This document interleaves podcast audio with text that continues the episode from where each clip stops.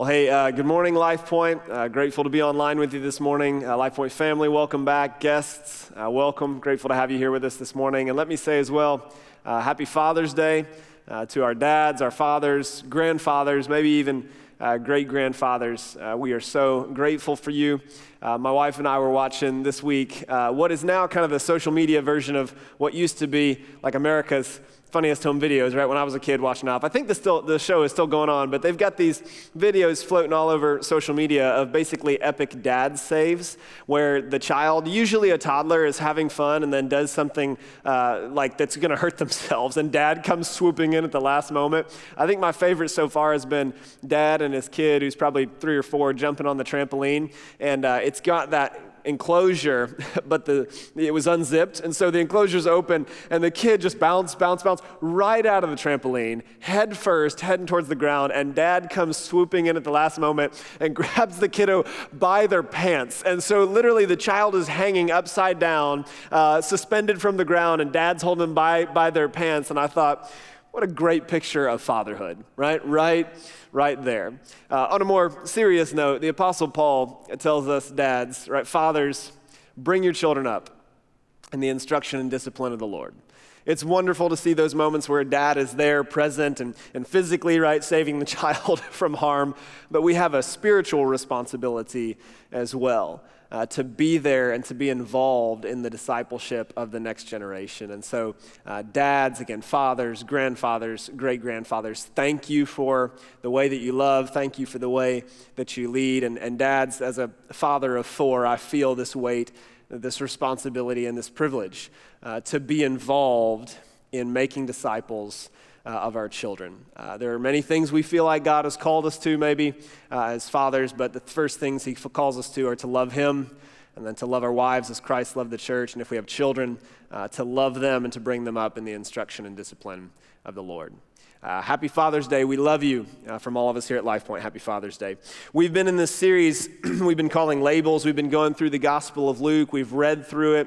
We're now praying through it, uh, setting a reminder, ten oh two each day, and praying Luke ten two, praying the harvest forward, that God would raise up laborers for the harvest. We're actually going to be in the latter half of Luke ten today. Uh, we're going to be in uh, chapter ten, verse twenty-five, starting in verse twenty-five. We're going to go through a story that probably nobody has ever heard of, uh, the parable of the Good Samaritan. That's a joke, by the way, right? Uh, th- here's the here's the challenge with this one. I think that because of its familiarity, because of you, you hear you've heard that phrase, you've maybe heard the story a hundred times. Uh, even even if you're not a believer in Christ, you probably hear the Good Samaritan. You're like, I know what this is about. It's easy because it's so familiar to just sort of check it off in your brain. If I'm honest, even as I began to study this week, I thought about it and was like, I know this one, right? Be a good neighbor, right? Uh, just, just be nice to people. But when you read it and you understand the context and the reason that Jesus tells the story, you realize, uh, yes, that's true, but it's so much deeper than just be a good person or or be a good neighbor. We have to understand, well, what does that mean? Why does Jesus tell the story? Now, let's look at verse twenty-five and we'll understand the context. It says, behold, a lawyer, or a teacher of the law, or a scribe, if you hear, those are almost interchangeable. A lawyer stood up to put him to the test, saying, Teacher, what shall I do to inherit eternal life? Now notice, this is just something to pause at. It's the right question, but the wrong motives. I don't know if the man is actually interested in learning from Jesus, how do you inherit eternal life? It says he's trying to put him to the test. Oftentimes, if you read the Gospels, you find that the Pharisees, the scribes, the teachers of the law, these religious leaders are trying to trap Jesus and get him to say something that's either going to get the people to turn against him or to get him in trouble with the authorities. And so, right question, wrong motives, and Jesus, being the Son of God, which is what Luke is trying to prove to us, he knows exactly what the man is doing. He knows exactly what the man is thinking. And so his answer, as we're going to see, um, does answer the question, but it actually goes beyond that to really talk about the problem of this man's heart. And oftentimes you see Jesus in his response answering the question with a different question that approaches the real problem. And so he says this in verse twenty-six. He said to him, well, what is written in the law? How do you read it? What's written in the Old Testament law? You're a lawyer, right? You're a teacher of the law. How do you read it? So he puts it back on the man, and the man says, he answered, you shall love the Lord your God with all your heart, with all your soul, with all your strength, and with all your mind, and your neighbor as yourself. Verse twenty-eight, and Jesus said to him, he said to him, you've answered correctly. Do this, and you will live. You nailed it. Go ahead and do that, and you'll live. Now, uh, let's just note, the answer that he gives is not a bad answer. In fact, it is the correct answer. Uh, Jesus in Matthew twenty-two, when they ask him, what's the greatest commandment in the, in the law? He says exactly this. He says, love the Lord your God. He quotes from Deuteronomy, just as this man has, and from Leviticus, just as this man has. He says, love the Lord your God with all your heart, soul, mind, and strength, with all that you are. Love God with your intellect, your emotions, your heart, your actions, right? Your strength, everything that you are. And love your neighbor just as you love yourself. If you do that, you'll live. He says the entire Old Testament law and prophets, it's all summarized. It's all, it all depends on those two things, love God and love others. Now, in hearing that, I would imagine some thoughts come to mind for us. There are two things I want to point out. Uh, one, as the lawyer gives the right answer, he's got the right information, but if you notice, it doesn't seem that his heart is in the right place. He knows his Bible, but he doesn't seem to know the God of the Bible. And so the point is this, that heart transformation requires more than just right information. Heart transformation requires more than right information. Don't get me wrong, you need the right information. Doctrine is important. Studying the Word. That's why we've been spending a whole month saying, hey, get in the Word of God. If you don't, if you're not in the Word of God, you can't know God. But it's possible to be in the Word of God and studying the Scriptures and not know the God of the Bible. This man has the right information, but he's got, he's got a cold heart. He knows he can pass, and this is the test for some of us. Some of us, if we were to sit down and I were to give you a little theological quiz, you'd pa- you'd pass the quiz. But you might fail in the, hey, do you have a relationship with Jesus? You've got the right information, but have you experienced the grace of God and had your heart transformed? You need the right information. Knowing the law brings awareness of sin. It can bring us and lead us to conviction, but conviction leads us to Christ, and it's only Christ that brings heart transformation. And that's where this man is. He needs to have his heart transformed. The second thing that I want us to notice that you may be asking is, wait a second, I thought we were saved by trusting Jesus with our lives. Elsewhere in the Bible, right? How do we get into heaven? Believe in the Lord Jesus, right? Repent of your sin. And and these two things are, are actually quite related, right? In a sense, one and the same. And we're gonna, if you're wondering, well, wait a second, love God and love others, I don't feel like I do that perfectly, you're onto something. And we'll we'll come back to that at the end. Verse twenty-nine says, but he, desiring to justify himself, so the lawyer, desiring to justify himself, said to Jesus, and who is my neighbor? So it, it seems to me the lawyer hears the response and goes, wait a second, like like he knows, I'm not sure I do that perfectly. I know that's the right answer, I just don't know that I actually can do that. So what he tries to do is limit, he tries to lower the bar. He's like, that bar sounds really high. So, so maybe we can limit the definition of who my neighbor is. Who all do I have to show this type of love to? Warren Wiersbe says it really well. Warren Wiersbe is a pastor and, and uh, author. He, uh, he says the scribe wants to justify himself by limiting the terms, rather than casting himself on the mercy of God and truly being justified. Rather than saying, man, that bar is too high, I'm casting myself on the mercy of God and I'll truly be justified. He tries to justify himself by saying, maybe I can lower the bar. So he says, well, who is my neighbor? Define that, Jesus. And in response, Jesus tells him a story. The story we all know well, perhaps, the story of the Good Samaritan. But listen closely. Jesus replied, verse thirty, a man was going down from Jerusalem to Jericho. It's about a seventeen-mile trek, right, from Jerusalem to Jericho. And he fell among robbers who stripped him and beat him and departed, leaving him half dead.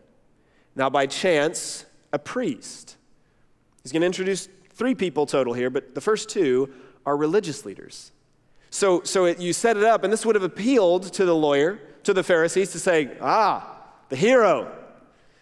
He says, a priest was going down that road And when he saw him, he passed by on the other side. We don't know exactly why. Does he not want to touch the man?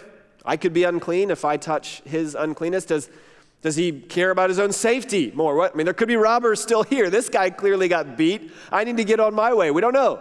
What we know is he sees it and he ignores it. He goes to the other side and keeps going. Verse thirty-two, so likewise the Levite, the people who helped the priests with their duties, another religious, supposedly holy man, and when he came to the place and saw him, he passed by on the other side. Two of the good people who look at the man, see his need, and do nothing. Now here's where, verse thirty-three, this is where Jesus is already offended, but he's about to really offend them now. Because in verse thirty-three, he brings the hero of the story, introduces the hero. And the hero is a Samaritan.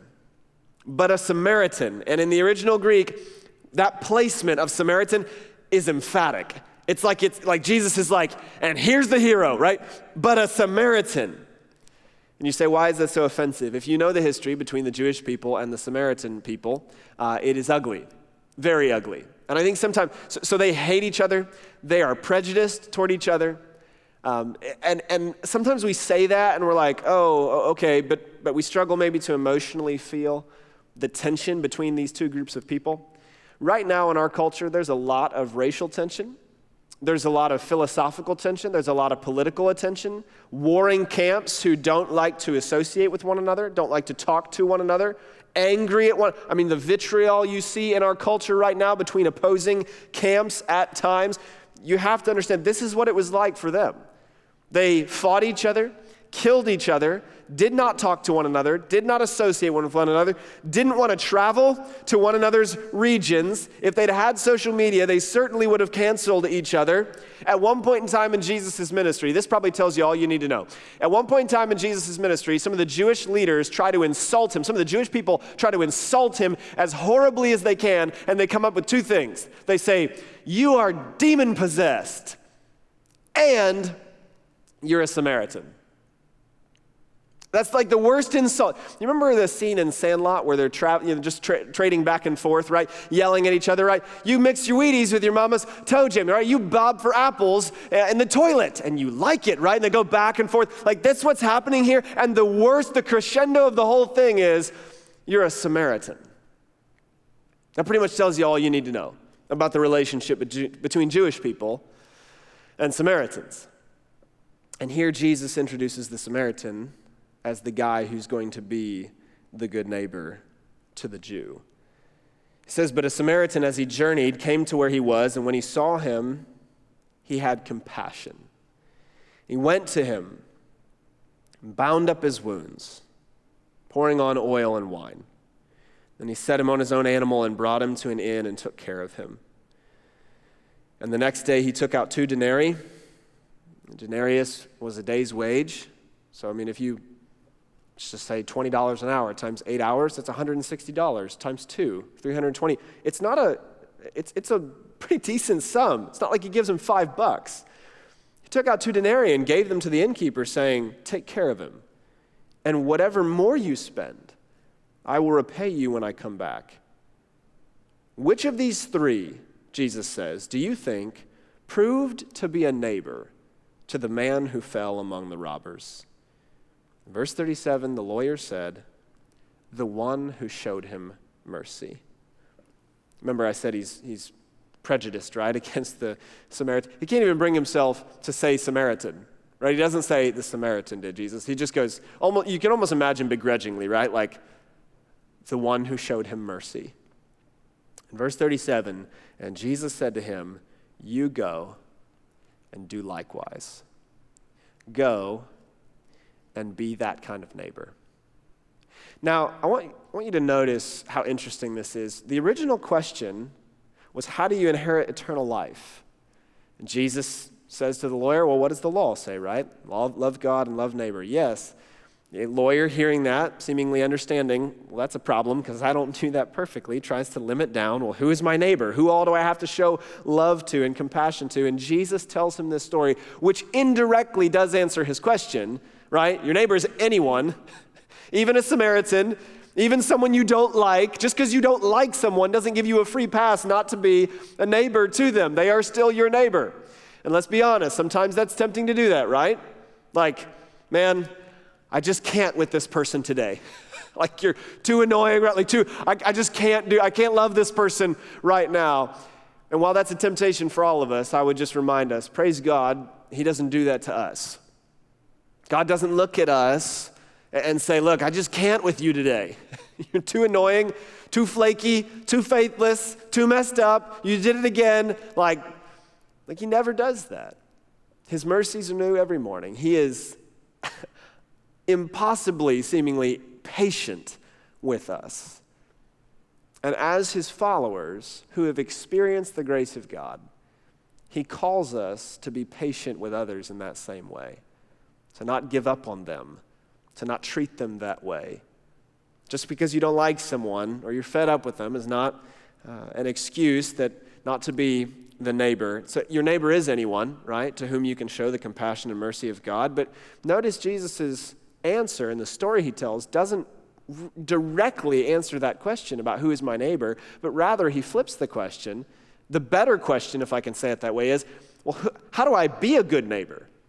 And that's addressing this man's heart, because he's saying, well, how do I lower the bar and limit who my neighbor is? And Jesus is like, you've got a cold and hard heart, and you need to understand what it means to be a good neighbor. What does it look like to love someone else as a good neighbor? Because again, sometimes I think the temptation for us is to boil that down and lower it such to just be nice, be a good person. But the cost of discipleship is higher than that. And as followers of Jesus, Jesus says this is what being a good neighbor looks like. So I want to I want to dive into that a little more. Look back at verses thirty-three, thirty-four, and thirty-five. I'm going to read it again and then just pull out three things about what does this being a good neighbor truly mean and look like. But a Samaritan, as he journeyed, came to where he was, and when he saw him, he had compassion. He went to him and bound up his wounds, pouring on oil and wine. Then he set him on his own animal and brought him to an inn and took care of him. And the next day he took out two denarii and gave them to the innkeeper, saying, "Take care of him, and whatever more you spend, I will repay you when I come back." Three things at least. One, he saw the need. It says a Samaritan came and he saw him, right? Now you're like, well, the priest and Levite saw him too. Yes, and then they chose to ignore him. We'll talk about that more in a moment. But you can't be a good neighbor if you don't have your eyes up and at least see the need. It is so tempting in our culture because of the amount of need that we often see. You scroll through news sites, right, and it's just problem after problem after problem. And what can happen is you get overwhelmed and you just say, I'm just going to keep my head down. Just ignore, right? Pull into my driveway, open the garage door, pull in, close garage door, go in my house, go to backyard, right? The rest of the world doesn't exist. We have to lift up our eyes and look around. What are the needs of my neighborhood?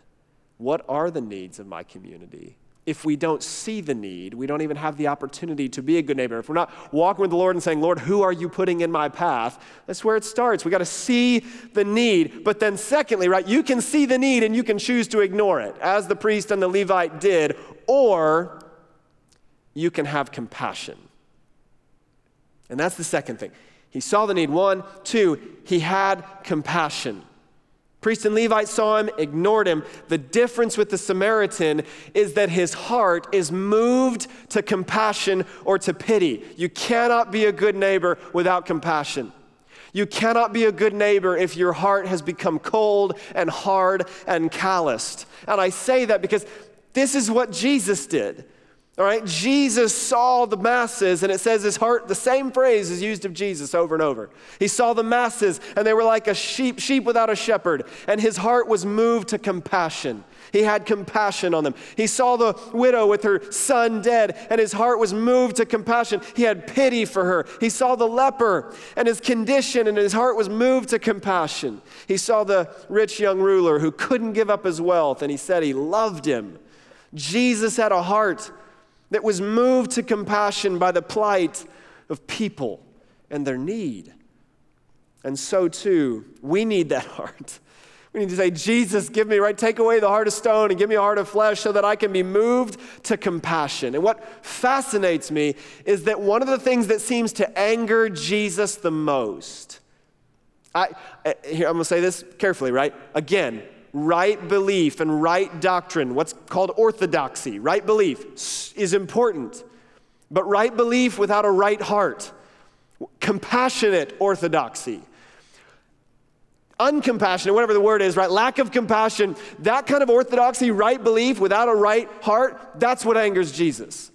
Mark three is the religious leaders who've studied the Bible, who know the right answers. They're watching Jesus, and they're watching to see whether he's going to heal someone on the Sabbath. And he heals a man with a crippled hand, and he looks at them and says, is it not okay, right, to help someone on the Sabbath day? And he heals this man. You can only imagine the man who's been crippled for years gets his hand restored, probably weeping. It's a beautiful moment. And he looks around, and they're all dead silent because they're just watching and waiting to go, he's breaking the rules.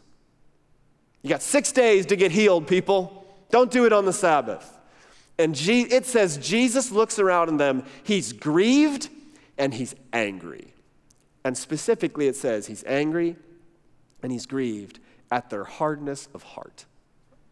They've got a lot of the right information. They, some of that information is not totally correct, right? But, but they know some of the right answers, but they have no compassion.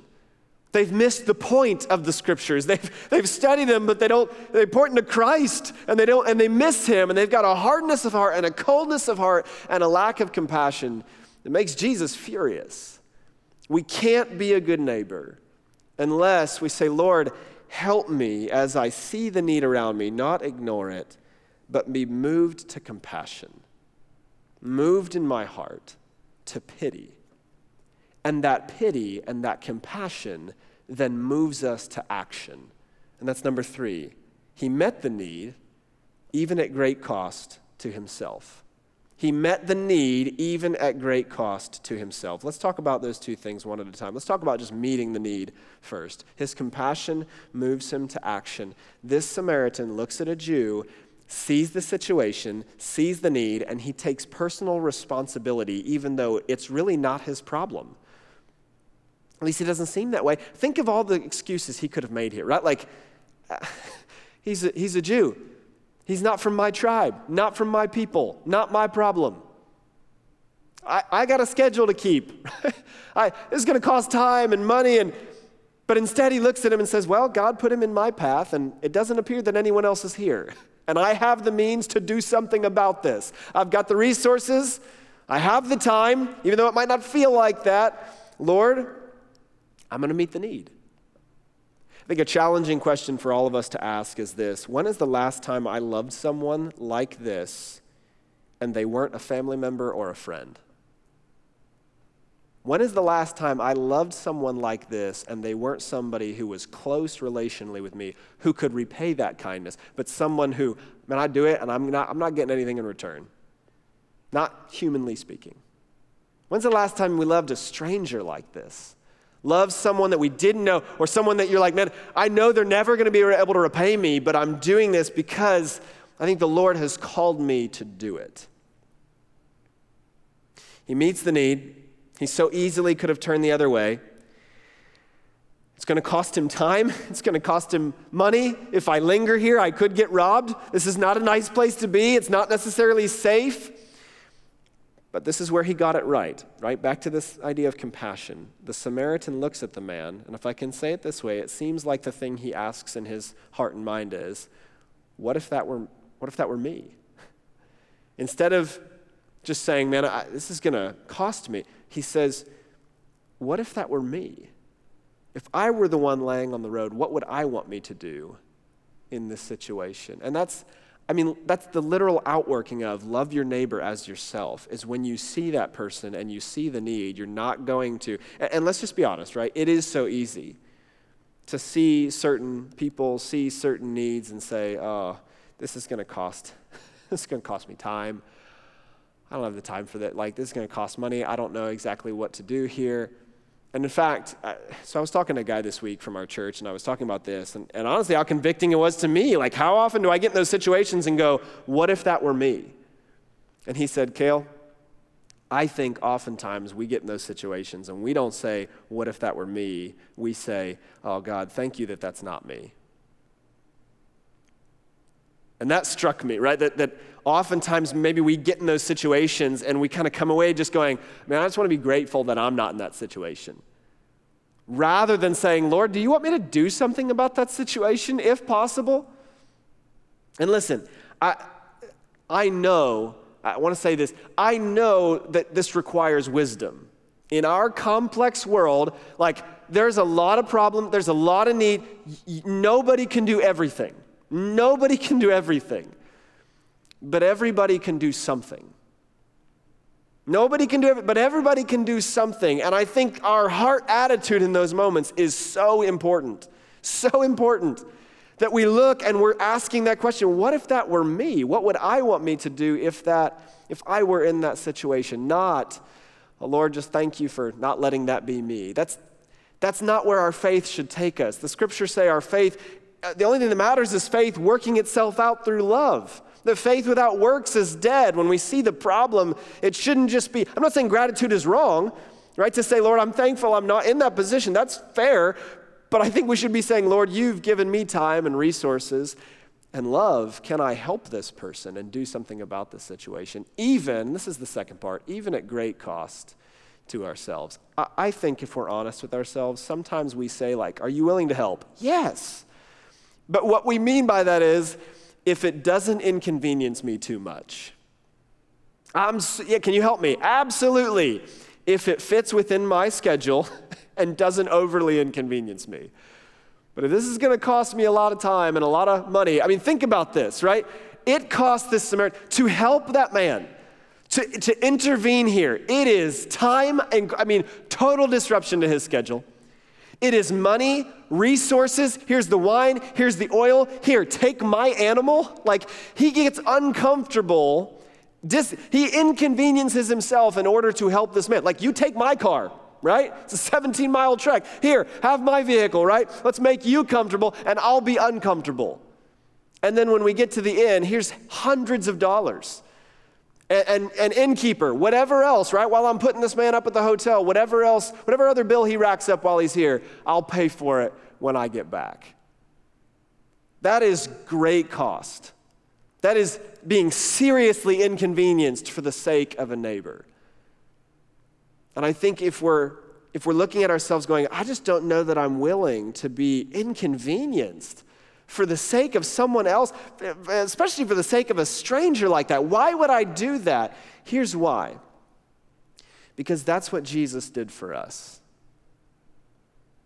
Sometimes people have overly allegorized this story, right? And they're like, everything in the story represents something else and sort of take away the like, go and do likewise part, and that's wrong. But but there is there is some symbolism here, I think. I think it is fair to say, like, you and I really are the man on the, the line on the side of the road. And Jesus, if I can say it this way, is the great Samaritan who comes by and doesn't just say, sorry, I can't deal with this right now, but at great cost to himself goes to the cross to pay for our sin, to bind up our wounds, to heal us. And that's why we should do it for other people, is because that's why that's what Jesus did for us. And if we're saying, I just don't know that I'm willing to be inconvenienced for the sake of someone else, I think we have to go back to the gospel and say, have I really experienced the grace of God in my own life? Because that's not what Jesus did for me. Jesus went to the cross for me and loved me at great cost to himself. And I think he expects us, yes, go and do likewise. By the way, before we close, I have a sneaking like suspicion in my head that some people, I keep thinking about the person on the highway, like on the literal highway who's on the side of the road and the car stopped, and I have this sneaking fear that people are going to be like, that's the primary application. Every time I see someone on the highway, I should pull over across three lanes no matter how fast I'm going. That's not the primary application, okay? Yes, if you have the ability to stop and ask that person if they're okay safely, do it. But I just have this vision in my head of being like, you're going eighty miles an hour with traffic all around you, and you're like, pastor said I need to stop, right? And you whip over and endanger everyone else around you, including the person stopped on the highway. Don't do that. That's not the primary application of the text. It's about our hearts, right? And our willingness to say, man, if I can help, I'm going to. Let me close with this. I want to make sure, I just mentioned it, but I want to make sure we tie this text so tightly to the gospel because I think it's possible if you don't place what Jesus said here in the context of, of Jesus' overall teaching and ministry and in the overall teaching of the New Testament, that maybe you could walk away misinterpreting, thinking, well, that's kind of works-based salvation. You know, Jesus said, if I want to, you know, if I want to get into heaven, I got to love God, I got to love others, I got to do that perfectly. Okay, I'm going to go try to do that, and I'm going to work my way to heaven. And I think here's what the scriptures would say. Yes, if you love the Lord your God with all your heart, soul, mind, and strength perfectly, and you love your neighbor as yourself perfectly, you're fine. You got nothing to worry about. The trouble is, if we're honest with ourselves, we go, I don't do that. Like, even if I were to do that today perfectly for the rest of my life, I know I haven't done that to this moment. I don't think I can do that perfectly. I feel like I fall utterly short of the standard. And in some ways, that's the point. This is why the Apostle Paul says in Romans three twenty-three through twenty-five, for all have sinned and fall short of the glory of God. Only one person has loved God with all his heart, soul, mind, and strength, and loved his neighbor always perfectly as himself, and that's Jesus Christ. And we trust him for our salvation and righteousness. That's why he says, and we're justified by his grace as a gift through the redemption that is in Christ Jesus, whom God put forward as a propitiation. That means a sacrifice for our forgiveness by his blood to be received by faith.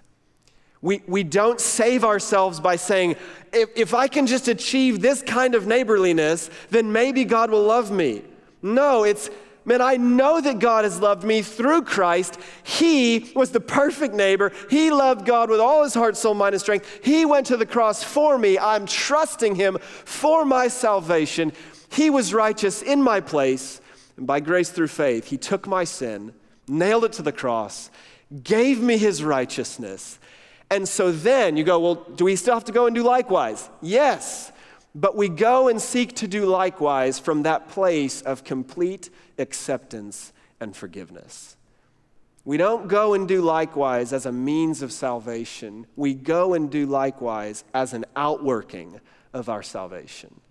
We recognize Jesus died in my place. He paid it all, and all to him I owe. For sin had left a crimson stain, he washed it white as snow. My sin is gone. He did this perfectly in my place. And because I've trusted him, because he loved me, I now can go forgiven, freed from sin, and empowered by his Holy Spirit. I can go and do likewise. Love others the way that he loved me. I can think of no better way for us to close out than by taking communion together. We just said, right, we're not saved by our own merit or effort, but rather by the shed blood and broken body of Christ at the cross. So if you want to take a moment and get the elements, uh, we're going to take communion here in just a moment. I want to encourage you as you reflect on what we've taught, what we've heard from the scriptures here, uh, just to take a moment and to pray. Um, Get your heart ready to take communion. Scripture talks about taking it in a way that's uh, worthy of the Lord and taking it not in an unrighteous manner, but in a way that we, I think, approach the Lord humbly. If you need to confess sin, if you need to just take a moment and say, Lord, I, I have not been a good neighbor. I've not loved others this way. Confess that to the Lord. Thank him for his perfect righteousness in your place. And commit today to saying, Lord, help me to be this kind of neighbor to those around me. Help me to love you and to love others because you first loved me. Take a moment and pray and prepare your heart, and then we'll take communion.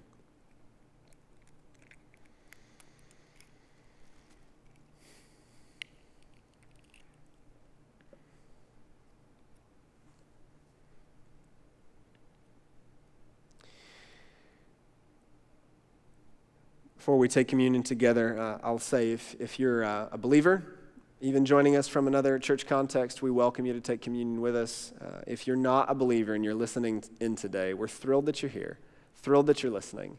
Um, taking communion is the one thing we would ask you to abstain from, because when you take communion, you say, I have accepted Christ. He is mine and I am his, and I'm taking his shed blood and broken body as my own for me.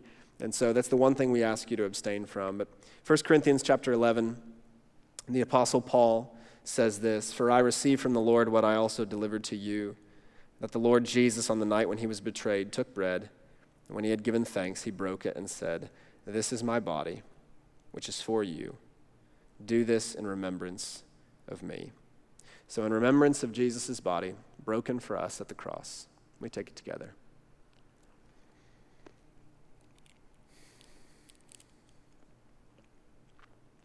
In the same way, verse twenty-five, in the same way also he took the cup, and after supper, saying, "This cup is the new covenant in my blood.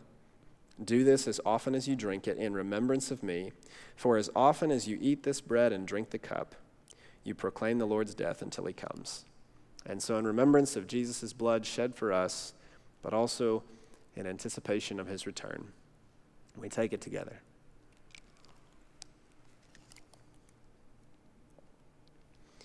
Father, thank you uh, for uh, the Lord's Supper. Thank you for the reminder that it is uh, of what you've done for us. Jesus, thank you for loving us first. God, forgive us when we have not loved you, we have not loved others as you call us to. Thank you for the forgiveness of sin. And God, will you help us from this day forward uh, to be a neighbor, a good neighbor, to those around us, to any you put into our path. We love you. It's in Jesus' name we pray. Amen.